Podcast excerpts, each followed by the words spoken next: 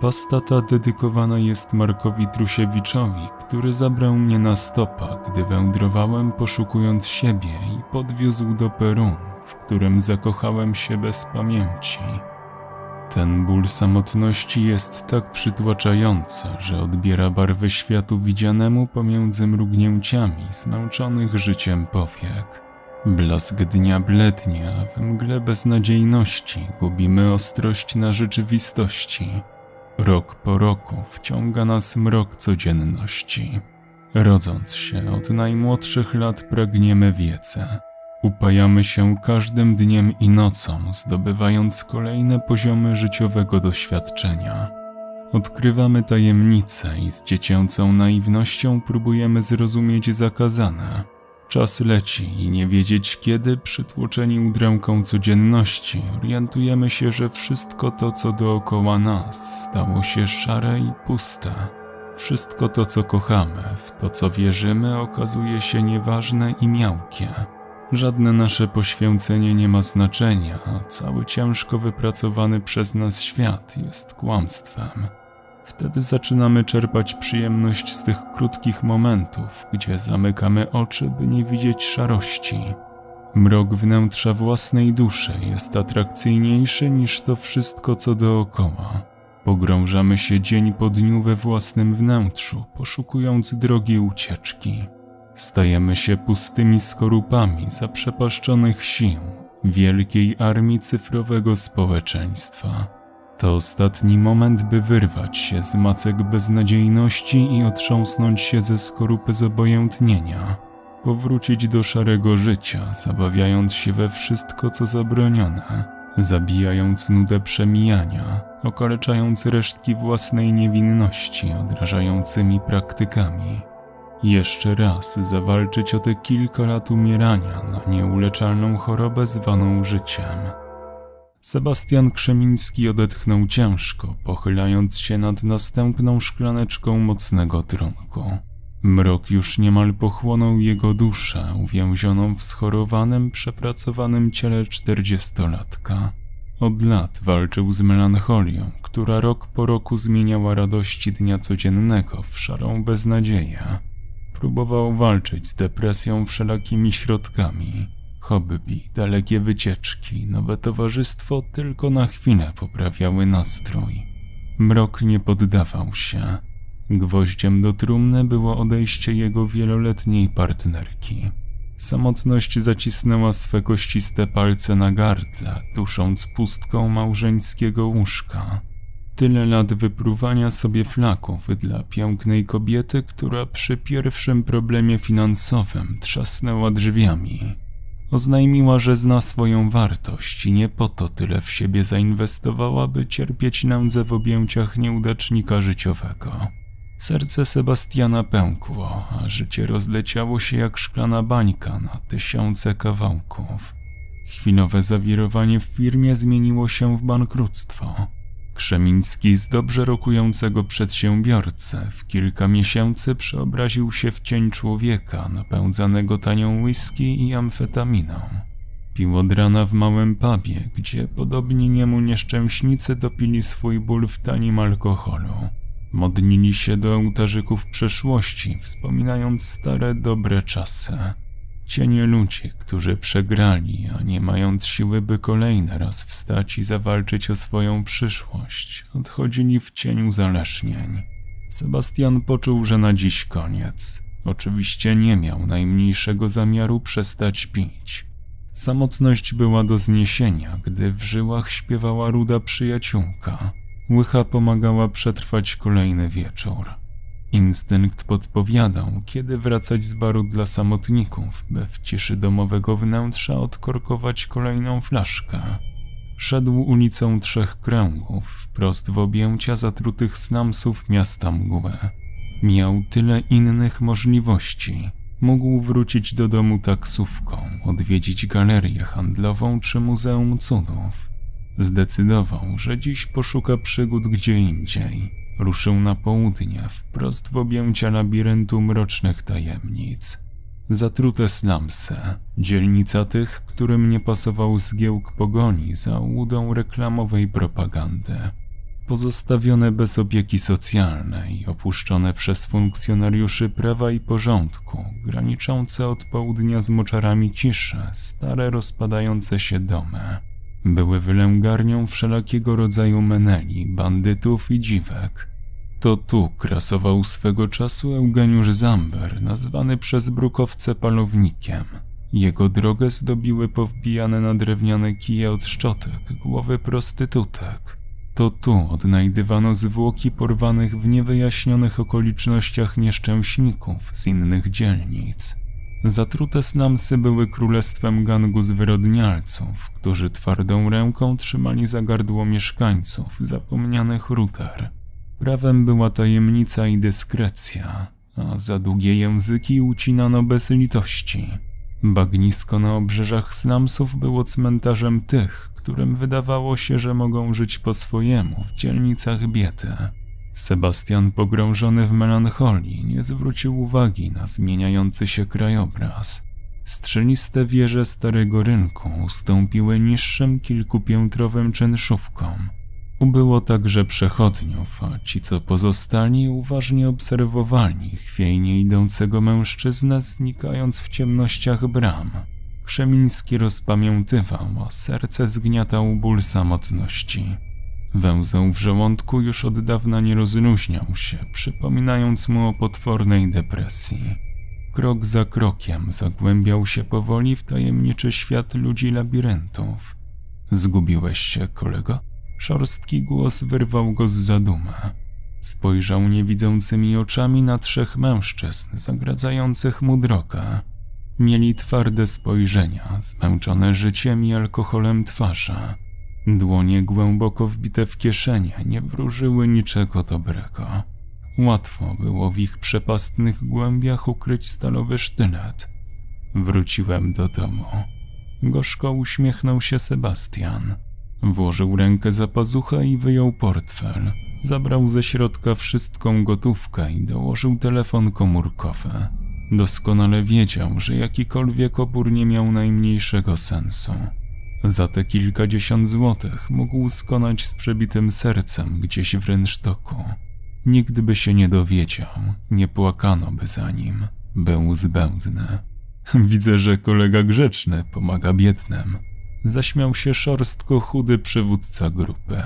To wystarczy, choć kurtka i te buty też mi się podobają. Jednak u nas kulturalne zachowanie zawsze popłaca.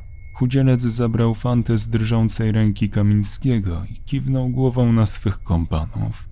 Odstąpili błyskawicznie, robiąc miejsce na chodniku. Jeszcze jedna. Wychrypiał. Co kolega miał na myśli, mówiąc, że wraca do domu? To, że jak tak dalej pójdzie, to może niedługo zgłoszę się do pana w sprawie pracy. Odpowiedział beznamiętnie Sebastian. Jeszcze chwila i przyjdzie mi tu zamieszkać. Oczy bandziora zwęziły się niczym u atakującego pitbulla. Błyskawiczny cios posłał biznesmena na chodnik. Kopnięcie w twarz odebrało zmysły. Kamiński opadł w niepamięć. Gnidy! Warknął chudzielec. Plują na nas, garcą, nasyłają pałę. Gdy im się noga podwinie, przyłażą szukać zapomnienia. Tchorze boją się wychuśtać na drzewie. Wolą byśmy za nich odwalili czarną robotę. Chwycił nieprzytomnego biznesmena i wciągnął go w ciemności, śmierdzącej czasem i szczynami bramę. Jeśli nasz kolega chce ze sobą skończyć, to my mu pomożemy. Uśmiechnął się szpetnie do kompanów. Jeszcze zarobimy, prawda panowie?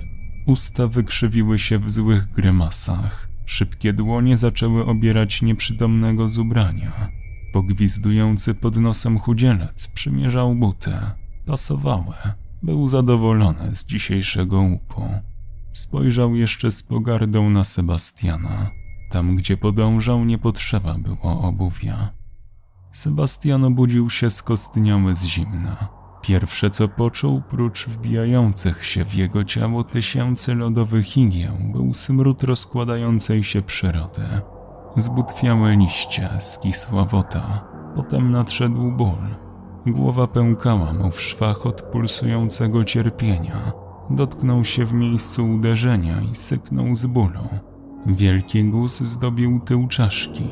Powoli przypominał sobie ostatnie chwile przed utratą przytomności. Kolejny raz jego niewyparzony pysk doprowadził do tragedii. Zawsze to samo. Rozejrzał się dookoła i zadrżał. Tym razem nie z zimna, tylko strachu. Leżał na jakimś klepisku, otoczony starymi kikutami umarłych drzew. Za nimi unosiły się zgniłe wody moczarów ciszy, dom tajemniczych, złowrogich stworzeń, które trwały ukryte w oślizgłych głębiach, śniąc sny o chwale czasów minionych. Mieszkali tu nieszczęśnicy, którym przewrotny los poskąpił miejsca na cmentarzach. Odmęty bagniska skrywały niejedną tajemnicę, której wyjawienie byłoby dla mieszkańców miasta mgły wstrząsem.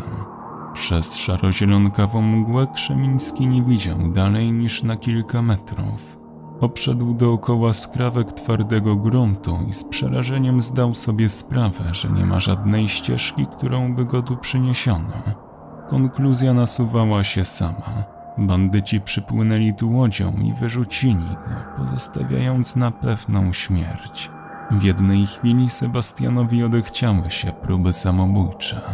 Minęła depresja, odeszła w niepamięć trauma po stracie ukochanej. Stał się czujny i spięty, gotowy do działania. Alkohol już dawno wyparował z jego ciała, adrenalina śpiewała w rzymach. Powrócił dawny wojownik, stojący sam naprzeciw całemu światu żołnierz, który ponownie musiał walczyć o przetrwanie. Dawno temu, gdy był młodszy, ruszył na przekór wszystkim i wszystkiemu po swoje. Rozpychając się łokciami, wywalczył miejsce w bezwzględnym świecie biznesu.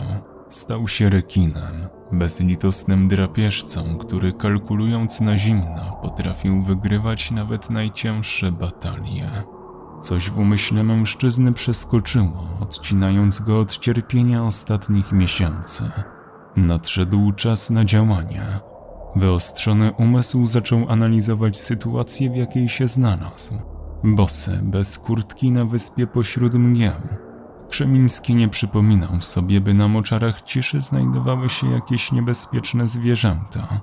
Nie czytał w gazetach o atakach aligatorów, przerośniętych drapieżników. Od tej strony nic mu nie groziło. Śmierć nadejdzie zupełnie z innego kierunku. Hipotermia doprowadzi go na skraj, a w dalszej kolejności zabije, wychładzając ciało. Rozejrzał się jeszcze raz dookoła. Najbliższe drzewo było poza zasięgiem. Nawet przy krótkim rozbiegu nie było szansy doskoczyć do niego. Gdyby jednak mu się udało, to do następnego było jakieś pięć metrów. Potem mgła zakrywała wszystko dookoła. Szlak by to trafił, pomyślał. Na wrzaski złorzeczenia i wołania o pomoc szkoda było cennej energii, której musiało wystarczyć na przetrwanie szybko nadchodzącej nocy. Pozostała zimna kalkulacja szans na przeżycie i obmyślenie planu ucieczki. Sebastian wiedział, że gdy opadnie z sił, skończy tu na zawsze. Wolał zginąć próbując się wydostać z bagniska, niż bezczynnie czekać na zbawienie. Nie pozostało nic innego jak ruszyć w pław, mając nadzieję, że utrzyma się na powierzchni odpowiednio długo, by dopłynąć do jakiegoś suchego skrawka ziemi. Rozbierając się, rozważał kierunek, w którym powinien popłynąć. Czy na chybił trafił spróbować szczęścia, czy może próbować dostać się od jednego zbutwiałego drzewa do drugiego? Krzemiński zdawał sobie sprawę, że jego szanse są znikome i prawdopodobnie już po kilku ruchach rękoma zostanie wciągnięty w odmęty. Jednak był zdesperowany i gotowy by walczyć. Pozostawiając sobie tylko slipki, zaczął się rozgrzewać. Dobre ukrwienie mięśni i rozciągnięcie ścięgien zwiększało nieco szanse. Gdy poczuł rozlewające się ciepło po ciele, wiedział, że jest gotowy. Na chybił trafił, wybrał kierunek i cofnął się do przeciwległego brzegu. Postanowił z rozpędu wskoczyć do wody na główka, jednak nie pionowo w dół tak jak na basenach, tylko płasko, jak najbliżej powierzchni wody. Siła rozpędu pchnie go kilka metrów. Wierzył, iż nie będzie musiał w tym czasie wiosłować rękoma. Potem zacznie płynąć klasykiem, by nie zanurzać kończyn niżej niż to potrzebne. Zgiął się w pół i zaczął bujać ciałem, by ruszyć z maksymalną prędkością. Odetchnął kilka razy głęboko, przeżegnał się i Krzemiński znieruchomiał nasłuchując. Gdzieś za szaro-zieloną kurtyną mgły usłyszał jednostajny plusk. Niezaprzeczalnie były to odgłosy uderzania wioseł o tafle wodę. Do dźwięku wiosłowania doszło jednostajne basowe buczenie i popiskiwanie. Co do jasnej cholery, pomyślał. Nagle zdał sobie sprawę, że jest tu całkowicie bezbronny i ktokolwiek tu dopłynie będzie mógł bez przeszkód zrobić mu krzywdę. Nie wierzę, że nadchodzi pomoc. Bardziej bandziory, którego tu zostawiły, płyną, by dokończyć swego dzieła i zamęczyć go. Dostrzegł we mgle odległe refleksy. Były to pochodnie trzymane zapewne w rękach napastników. Sebastian nie miał czasu do namysłu. Musiał działać i to szybko. Do pierwszego drzewa było kilka metrów. Kilka gałęzi spoczywało na wpół zanurzonych w śmierdzącej brei. To był jego jedyny ratunek. Plan był szalony i prawdopodobnie samobójczy, ale musiał spróbować. Skok na główkę odpadał. Plus ostrzegłby nadpływających, likwidując element zaskoczenia. Sebastian podszedł do brzegu zdradliwej toni i położył się na brzuchu. Odepchnął się z całych sił rękoma i zanurzył na spleśniałą wodę. Okrutne zimno przeszyło go na wskroś. Zaparł dech w piersiach, a przed oczyma zobaczył czarne mroczki. Płynął specjalną odmianą techniki klasycznej, potocznie zwaną żabką. Dziękował wszystkim bokom za to, że za gówniarza zrobił kurs młodszego ratownika, gdzie nauczono go pływać z głową nad powierzchnią wody. Była to metoda pływania stosowana przez ratowników WOPR, taka by nie zanurzać głowy i widzieć tonącego. Nie tonął, nie wciągało go bagno. Na szczęście ten metr mętnej wody, który był mu potrzebny, by utrzymać się na powierzchni i nie zostać wciągnięty przez zdradliwy muł, pozwalał na sprawne przemieszczanie się w lodowatej wodzie. Kilka machnięć ramionami i dotarł do zmurszałego pnia. Objął go i pozwolił, aby nogi powoli zaczęły opadać w dół. Potem szybkim ruchem zapludł stopy na pniu i uwolnił ręce. Trzymał się solidnie i mógł rozeznać się w sytuacji. Obok niego, tuż na wyciągnięcie ręki, kilka starych gałęzi wisiało smutnie, czekając aż rozpadną się ze starości. Sebastian wybrał najgrubszą z nich. Delikatnie zanurzył ją w bagnisku i złamał pod wodą, zagłuszając tym samym trzask. Drewno odłamało się po ukosie, pozostawiając naturalny szpikulec. Drugą stronę złamał już szybko na pół. Biznesmen miał już broń.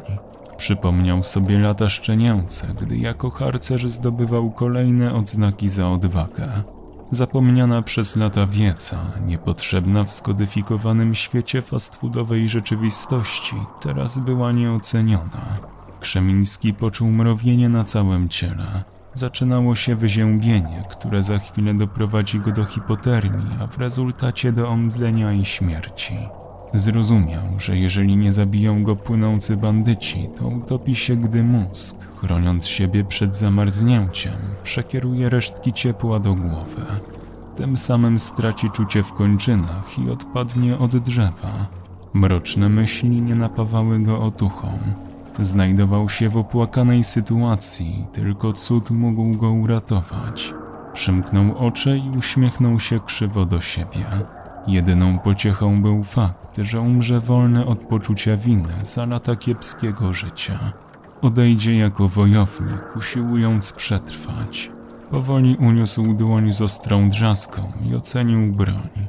Była kiepska i siermiężna, ale nic innego nie wymyślił. Zobaczył migające odblaski pochodni. Nadchodził czas. Wiedział, że nie zamarznie. Nie tym razem, nie tego wieczoru i nie dziś. Chwilę potem z mgły wyłonił się dziób łodzi, a pochodnie rozświetliły mroki zmierzchu. Sebastian zanurzył głowę pod wodę i zaryzykował trwałe uszkodzenie wzroku, otwierając oczy.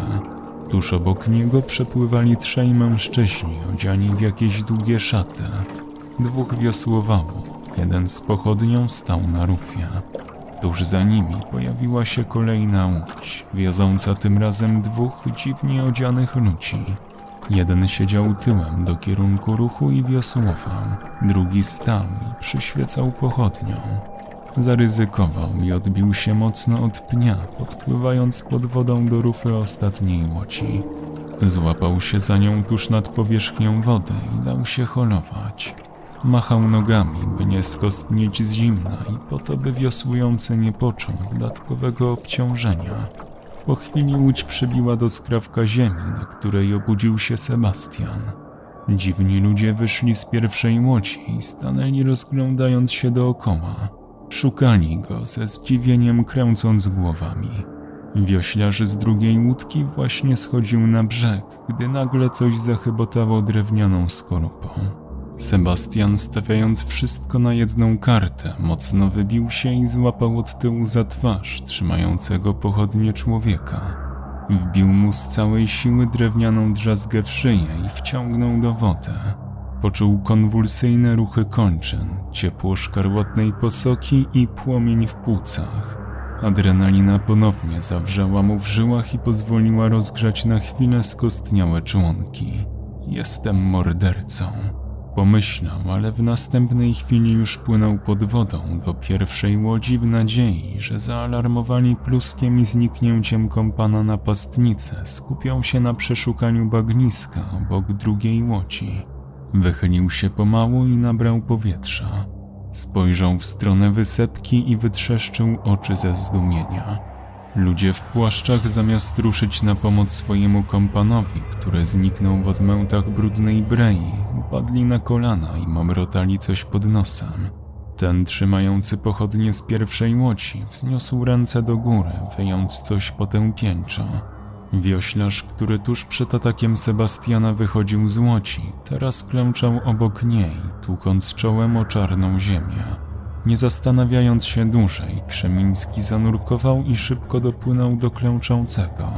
Wynurzył się tuż przy brzegu i najciszej jak mógł zaszedł mężczyznę od tyłu.